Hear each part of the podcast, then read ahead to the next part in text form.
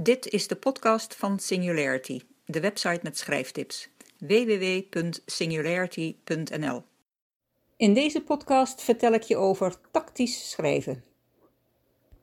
Welk verhaal je schrijft is ook afhankelijk van wat je ermee wil bereiken. Wil je gelezen worden?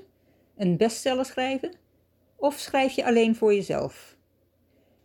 Als je vooral veel gelezen wil worden, dan zou je goed verkopende boeken als voorbeeld kunnen nemen. Waar gaan ze over? Ze gaan heel vaak over één of meer van de grote thema's van deze tijd.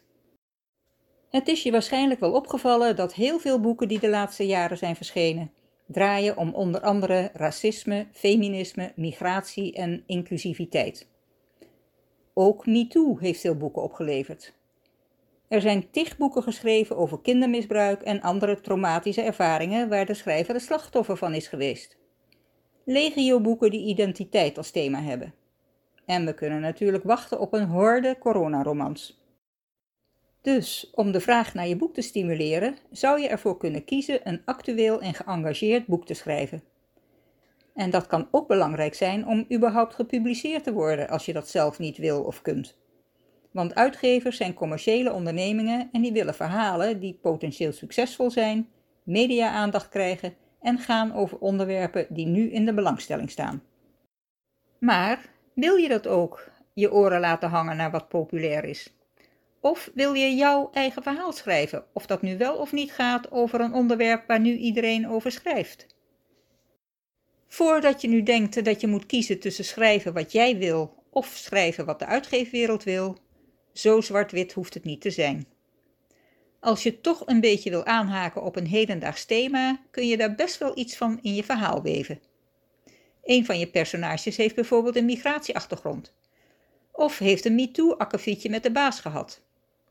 Dat hoeft zeker niet het hoofdthema te zijn, en je verhaal hoeft zich ook niet per se in het hier en nu af te spelen. Een voorbeeld dat ik hiervan bij de hand heb, is de stripserie Blake and Mortimer van Edgar P. Jacobs. Die serie liep van ongeveer 1943 tot eind jaren 70 met spannende verhalen en uiteraard met normen en waarden van die tijdsperiode.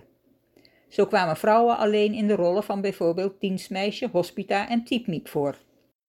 De serie was erg populair en na Edgar Jacobs dood werd de serie in de negentiger jaren met nieuwe scenaristen en tekenaars voortgezet, spelend in diezelfde tijdsperiode en met dezelfde stijl, look en feel als de oorspronkelijke serie. Maar wel aangepast aan de mores van vandaag. Vrouwen zijn nu ook spionnen, leiders en helden die mannen redden in plaats van andersom. Hedendaagse moraal, maar met de sfeer van de toenmalige serie. Misschien vind je dat dat riekt naar geschiedvervalsing, maar het is fictie, hè? Dat is trouwens ook een trend, het alternatieve verleden. Zoals de Netflix-serie Hollywood, waarin gekleurde mensen en homo's als volwaardige acteurs, regisseurs en scriptschrijvers worden geaccepteerd. En The Plot Against America, de HBO-serie gebaseerd op het boek van Philip Roth, waarin niet Roosevelt president wordt, maar Charles Lindbergh, die zich niet met de Europese oorlog, zoals hij het noemt, wenst te bemoeien, wat de nodige gevolgen heeft voor de Joden. En dan is daar nog escapisme. We leven nu in een rare en angstige tijd, dus escapisme wil er ook wel in. Bekende schrijvers, de Stephen Kings en Nicky French's, verkopen dan ook als een tierenlier. Hun boeken draaien weliswaar om enge en gevaarlijke zaken, maar niet om onze enge en gevaarlijke zaken, uitzonderingen daar gelaten. En dat leidt heerlijk af. Een ander dingetje om wel, of juist niet, rekening mee te houden. Boeken lijken steeds minder los te mogen staan van moraal. Bijvoorbeeld, als een personage een vrouwenhater is die vrouwen wegzet als hersenloze snollen, wordt dat stempel vaak op de schrijver gedrukt en is het boek verdorven en slecht. Dat vind ik onzin, want dan zou een moordenaar ook niet kunnen. Althans, volgens mij vinden de meeste mensen moord immoreel. Of vinden mensen dat dan weer niet erg omdat moordenaars van alle tijden zijn en het idee van vrouwen als volwaardige mensen niet? Maak je niet al te druk over je keuze wel of niet tactisch te schrijven. Het kan ook zomaar zijn dat je met je boek, dat helemaal los staat van alle huidige grote thema's, het nieuwe grote thema hebt ontketend. Ik wens je veel schrijfplezier. Oh ja, vond je het leuk?